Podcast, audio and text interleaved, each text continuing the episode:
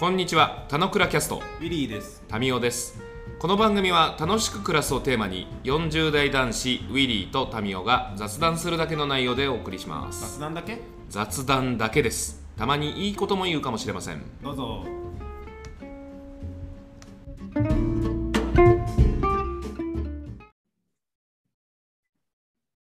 そうか、だから、そういう意味で言うと、そうですね。だからその自分が間接的に関わってることとかで、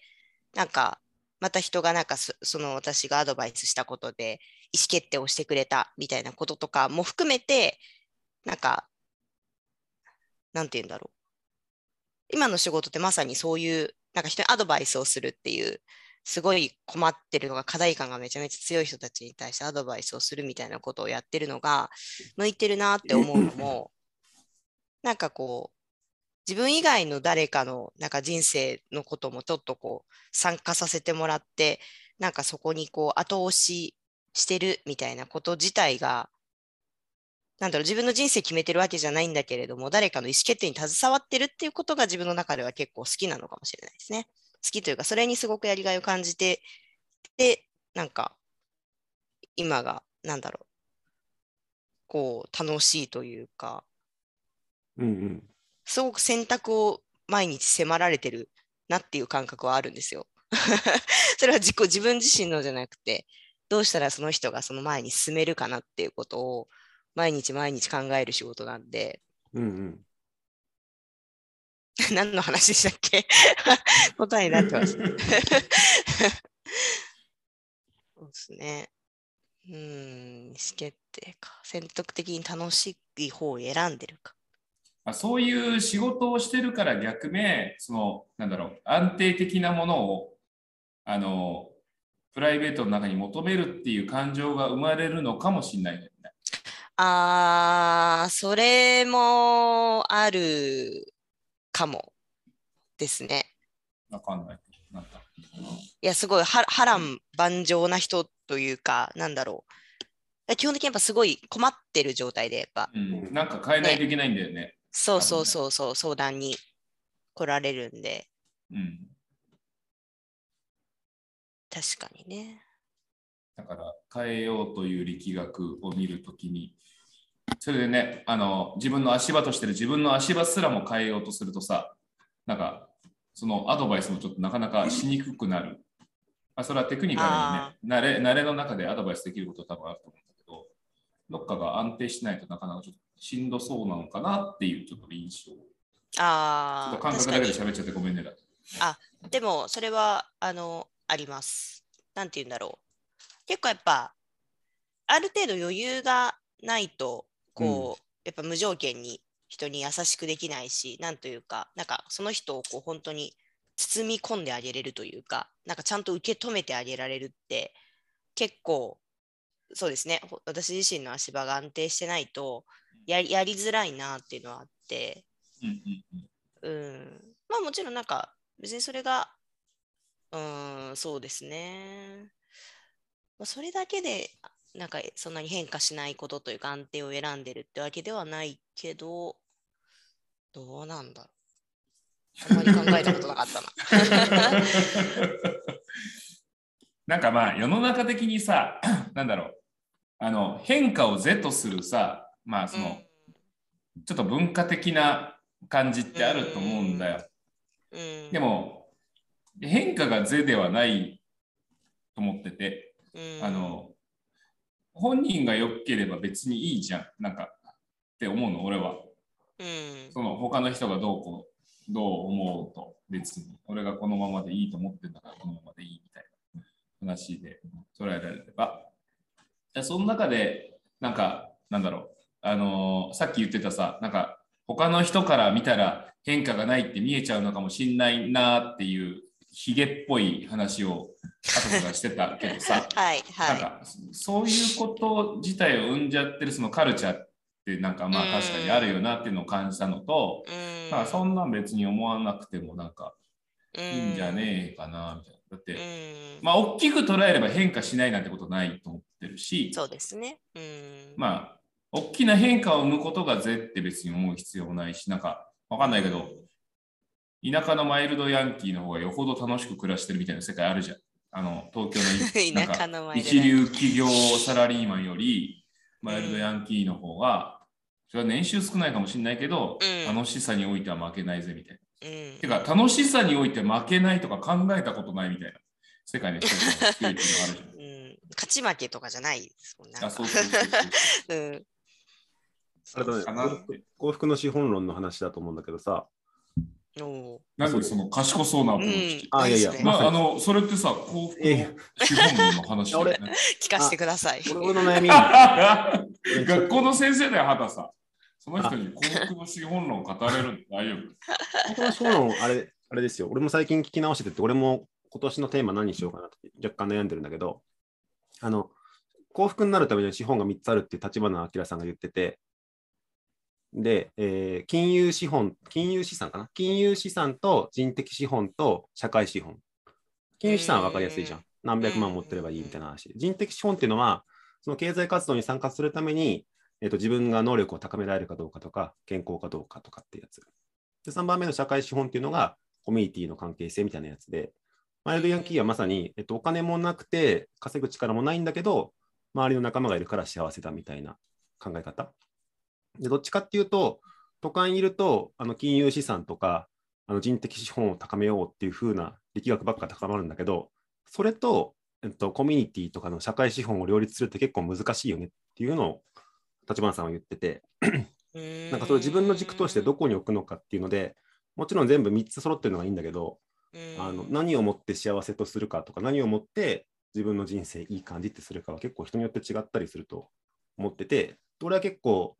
なんて言うんだろう、あのーまあ、リクルートで分かりやすくどんどん出世するっていう世界はもうないかなと思ったので、そっちはいいかなと思ってるんだけど、結構社会資本は自分にとっては大事だと思って、コミュニティとかは結構大事ってモードにな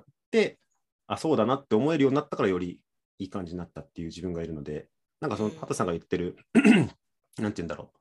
あのな何をもって自分は幸せっていうのかとかは人によって違ったりすると思うんだけどなんかその周りの人とその周りの人に対してよくしてよくするようなアドバイスができるようなことがなんか楽しいっておくのはなんかどこの話をしてるのかなっていうふうに思って聞いてた感じ。うんその人とのつながりみたいなのは、その中でいくと社会的資本ってことなんですか？ね。人的ってその個個人なんですよね。人的個人でもっと能力をうん高めるとか、そそうですよね。うんうん。でいくと圧倒的に私も社会的資本ですね。なんか真ん中のその、ね、人的資本を高めるべきだって結構論調ってさ、あの社会的にも強いし、俺らがいた会社でも強いと思ってて、うんっ。ていうなんか成長するのが必要だよとか、あの稼げる人になろうとかっていうメッセージが結構強すぎる体があると思うんだけど、強すぎたって感じじゃない？なんか今ちょうど本当節目にいる感じはするけどね。うーん、なんかビジネス誌とかでもそのスキルを高めましょうっていう論調の特集とかって組まれてないんじゃない？うんでもあ、見見出しベースの話でしか言えないけど。スキルって言い方はしてないけどさ、ウェルビーイングを、なんか、ウェルビーイングになるためにはって結局それってなんかスキルっぽい話をしてる。ただ方向感は違うじゃない？あまあ、個人ですげえ死ぬほど頑張るってトーンはちょっとやや変わってるけど、だってえ今 MBA を取りに行こうってトーンないでしょ。うん。まあ物理的に行けないっていうところも含めてなんだけど、うん。なんかより、なんかその家庭シフトだねみたいな感じ。まあそのウィリがやってるあの副業的な話も込みでさ、うん。なんかちょっとシフトしてる感じはあるんじゃない？なんか家全然。庭を大事にしようはあると思うけど、社会資本をどうしようまではまだ言ってない。あ、まあ社会資本までは行ってないだろうね。うんなんかその稼ぎすぎるその人的資本とか金融資産だけに頼りすぎないようにしよう、あ頼りすぎないようにしようってモードは、それは来てる気はする。けど、なんかそれがどこかに流れてるかっていうと、家族で結果過ごせる時間が増えてよかったねっていうぐらいのトーンだと俺は思ってて、うんうんう。うんんで、なんかもっとね、増やせる時間、あ過ごせる時間が増えてたりとか、地域活動とか別にお金にならないことでも時間を使えるってなった方がいいなと思ってるんだけど、うんうん。ここまではまだ行ってないかしらっていう。まあ行かないだろうね。うん。ででも確かに。私もまあ田舎出身なんでそういうね地元の友達とかのこう幸せの価値観って全然違うなってやっぱ見て思うしどっちかっていうと私もそれに近いって思うしそれこそまあさっきのね、あのもし本当に田舎っていうところとかで過ごすんだったら、経済的な資本とかってやっぱ価値としてそんな必要ないくなっちゃうから、うん。なんかそうそういう感覚をもうずっとどこかで分かってるというか持ってるのでなおさらなんかやっぱり自分の中では社会的資本が一番大事だしそれがあればそれさえあればもう生きていけるなって思うからこそ周りの人たちを大切にするっていうことに一生懸命生きてますっていう感じですかね。なんかさ、なんかさ、うんうん畑さんの感覚ってどうなのを知りたいんだけどさ、はいはいはい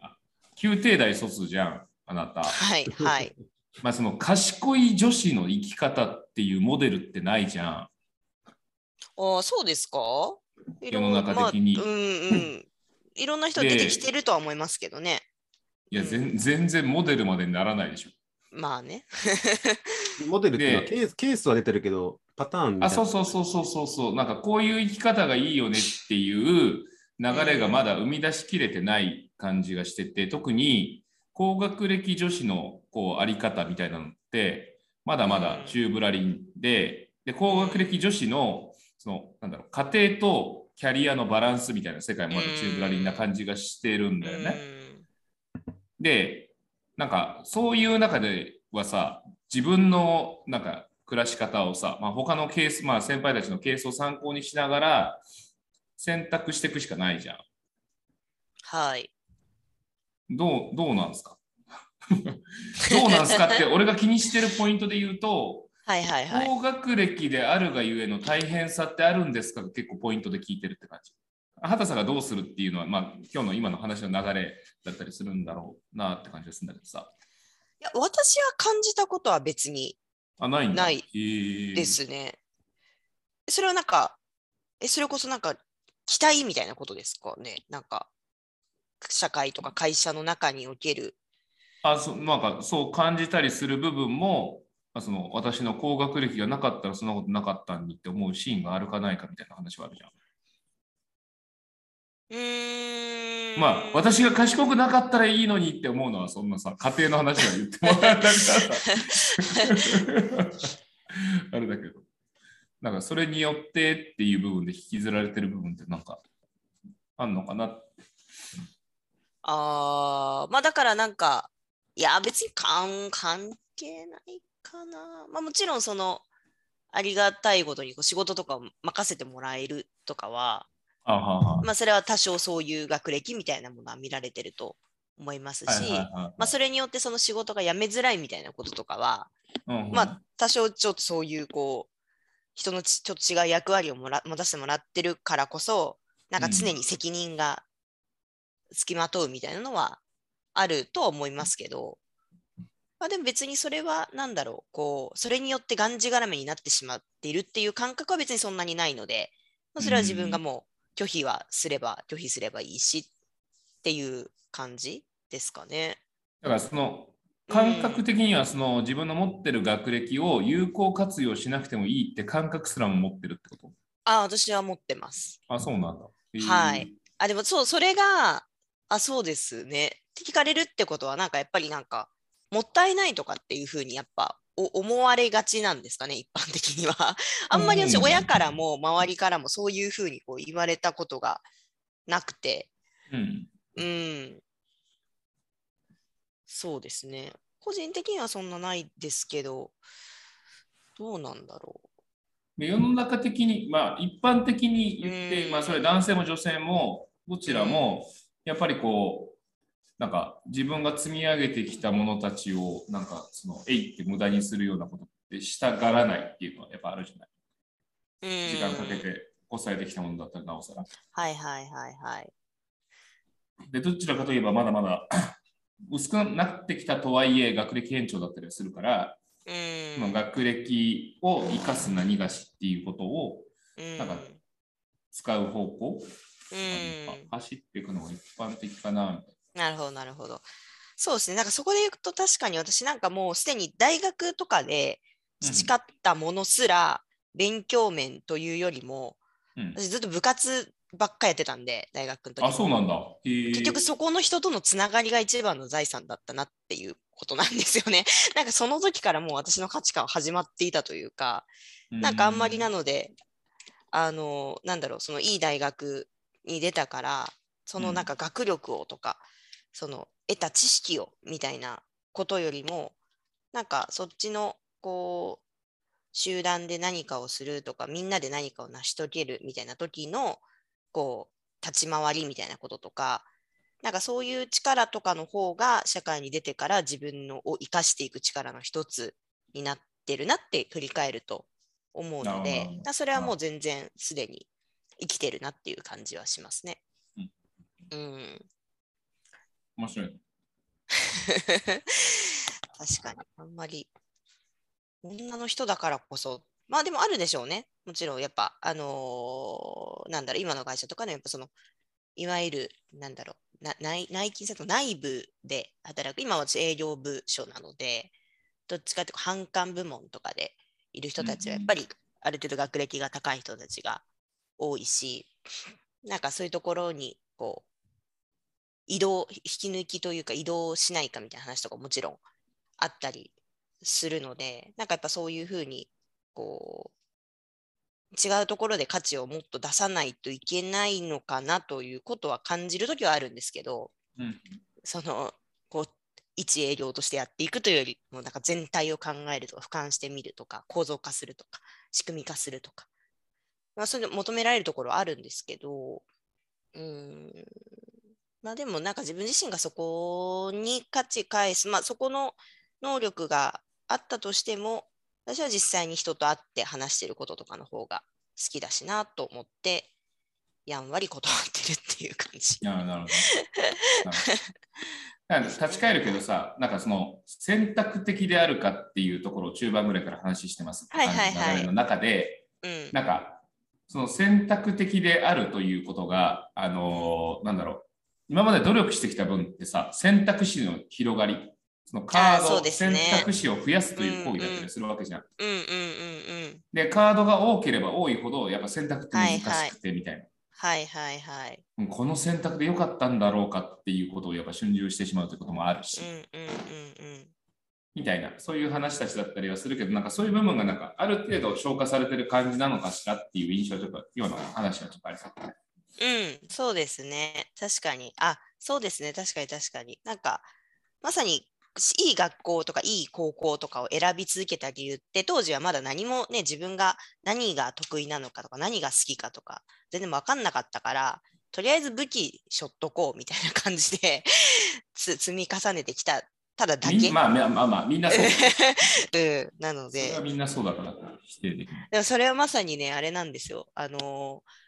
今その仕事って、えっと、その子育てしてる親御さん向けの仕事で、そういう子供たちに今後どういう教育をしていったらいいかみたいな相談をめちゃめちゃ受ける。い、でかい。しかもそれでが、それがしかもその特性があるお子さんたち。はいはいはいはいはい。でこぼこしてて、不器用さが。がすごいあって、平均的に何か器用にやるっていうことは基本できないから、でも学校窮屈で、で、やっぱね、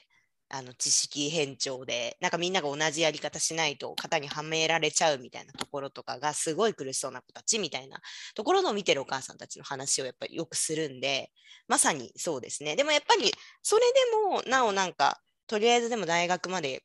行っとかないと、漠然と選択肢が狭まるんじゃないかっていうふうにすごい言われるんですけど、なんかまあ私がなんか逆にその選択肢を取ってきたからなんか言うとなんかちょっとおこがましいとかなんかまあ誤解を生むかもしれないですけど、なんか決して別にそうそういうのが必要なもう世の中ではないなとはすごい思いますけどね。なるほど悩ましい。うん。お二人の方がね、親を持つ、あ、親子を持つ親なんから、なんか思うところはあるんでしょうけど。どう未来を読むかっていう話でしょ、それ。そうですです。まあでも、なんかそれこそね、あのライフシフトじゃないですけど、こう、なんかそのね、学校の時に学んだことが、そこから先20年とか先まであの使える知識かって言ったらもう絶対そうじゃないから、なんか本当にまた必要な時に学び直せるっていう力をつけることが大事なんじゃないですかねって最近私は言ってます。それって別にどんな分野でもゲームとか好きなことだったら何でも良いけどなんかその子が選んで、一旦一通りやりきって、失敗したとか、ここまでできたみたいなことをもう積み重ねていくことでしかなくて、今の学校いいところに行けた、行かなかったみたいなのは、あんまりこう、そこから先のことに、こう、じゃあそれがなんか、本人のこう、そういう生きていくための前に進む力みたいなので、身についてればいいけど、なんかそういうのじゃない、ただの受験ゲームに参加してるみたいな風になっちゃうと、その力は身につかないから、そういう目指し方はやめた方がいいんじゃないかなと、個人的に思ってそういうことを言ってますね。うん、なるほどまあね、まあ、そこはこそっち側に走ると、それぞれの学士学校選び論に走ってっちゃうから。そうですねいいねいやまあそれはね、畑さんも一かもあるからね、そこに触れていくそうなんんでけど、ですすよ。はいもう気づけばね、1時間近くであ、すよ本。当だ。この話をしておりましたが、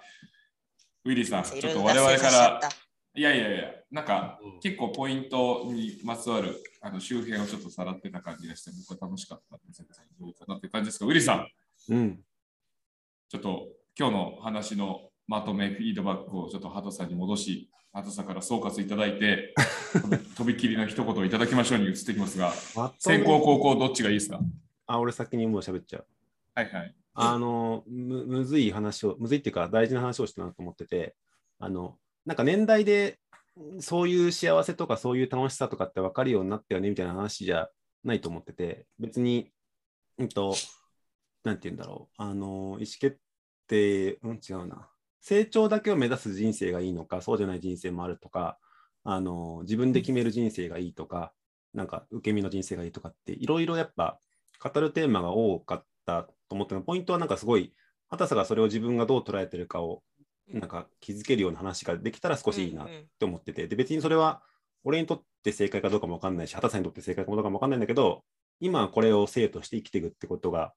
なんかお互いの人生に影響を与える部分で話し合ったのはすごい貴重だなっていう感じ。で、なんかまさに、俺も途中で話したけど、今年の、今年の人生のフレームをどう捉えたらいいのかとか、俺、絶賛悩んでるんで、なんかそのヒントをもらった感じがして、面白かったなっていう感じなので、なんかお互いの影響を及ぼし合うっていうのは素敵だなってことは俺思ったっていうのが、すごい簡単なまとめかな。はい。では、かぐさん。はい、ありがとうございます。なんかね、あの、俺、テレサ・テンちょっと絡んだ今日だったりするんだけど、これすごい実は 実はタイムリーだったりしてて、はい。去年の俺7月の12日に、俺のノートで、時の流れの流れに身を任せの歌詞が熱いっていう記事を書いてて、読んでみよで、俺は、あの、実は、あの、今日ちょっとそれって受け身なんじゃないっていう話で言ったけど、時の流れに身を任せるという選択をしているという意識を持つのであれば、それは選択的であるっていうスタンスを取ってるようなことを書いておー。て、で、そういうふうに決めきれるんだったら、うん。後悔はないじゃんと。うん。でこの歌詞が結構熱くてね、ちょっと一節だけ読むとさ、もしもあなたと会えずにいたら私は何をしてたでしょうか？平凡だけど誰かを愛し普通の暮らししてたでしょうか？時の流れに身を任せあなたの色に染められ一度の人生それさえ捨てることも構わない。だからお願いそばに置いてね今はあなたしか愛せないっていうこうね選択的なんですよね。なんかそれもまた人生っていう感じがありなんかその人生の深さが果さから感じられてよかった。一回だけ。まさかたまたま発したキーワードがこんな最後までまとめていただけると、いやちょっと私も歌詞を聞こ選択的なのですよ。ここ、このいやでも今日のキーだったなって感じだねう。。そうですね。あの、2人に言われて初めて、確かに私は今この状況を、それはその家庭も仕事もですけど、なんかちゃんと前向きに選択した結果、楽しいと思えてるというか、まあ、今ここにいることを、まあまあそのもちろん常にどこかで第三者的な目線でこのままずっと行くかどうしようかなっていうのは常に迷ってる部分はあるものの、まあ、とはいえ別に今のところですごく価値を感じていることなのであの選択して選んでたんだなっていうことをちょっと実感できて私もちょっと良かったです。はい。ありがとうございました。もうちょっと、もうちょっと総括長めに喋ってもらっていいですか？え、そうなの？なんで？そんな、そんなある総 ?CM までちょっと時間あるみたいな。い ね。総括をの伸ばせっていう。いや、まあそう、もう、そういうことだなと思ったんで。そうですね。であも、大丈夫です、大丈夫です。あ、でもなんかそう、そうですね。あの、ななんだろう。あの、別に私はなんか、あの、ね、ネガティブなつもりで、その、時のま流れに身を任せちゃってるんですよねっていう意味でいたつもりでもなかったので、いいんですけど、うん、でもなんか、そうですね。あの、なんか、でもまあポジ、ポジティブなとか、選択的にそうしてるって言った方が、なんかさらにより良くしようっていう言葉の力もあると思うんで、なんか私もちゃんとそういう言い方をしていきたいなっていうのは思いました。うん。なんとなくみたいな感じよりも。いいですね。はい。そうかそうだと思います。じゃあ最後に、畑さんから、あの、もうちょっとお忘れかもしれないですが、え？この田野倉キャストを畳む最後の一言をですね、あの、ゲストの方にいただいて終わるというえ、形なんだっけ？ますので時の時の流れに身を任せて暮らしましょう。リいや違いますリソカサゼルゾおーってこと？いや、じゃあ最後の一言、ちょっと、まあ、うろ覚えだったら自分の今の一言でも全然構いません。今の一言。じゃあ最後に、今日一の声でよろしくお願いします。え、そういうのでしたっけ？掛け声？掛け声？あ、じゃあ、そうですね。えー、主体的に選択をして、もっと楽しい人生を送るぞ。お、いい。大体いい感じ。え、本当？本当にこういう終わり方だった？え騙されてます？そうなんでしたっけ？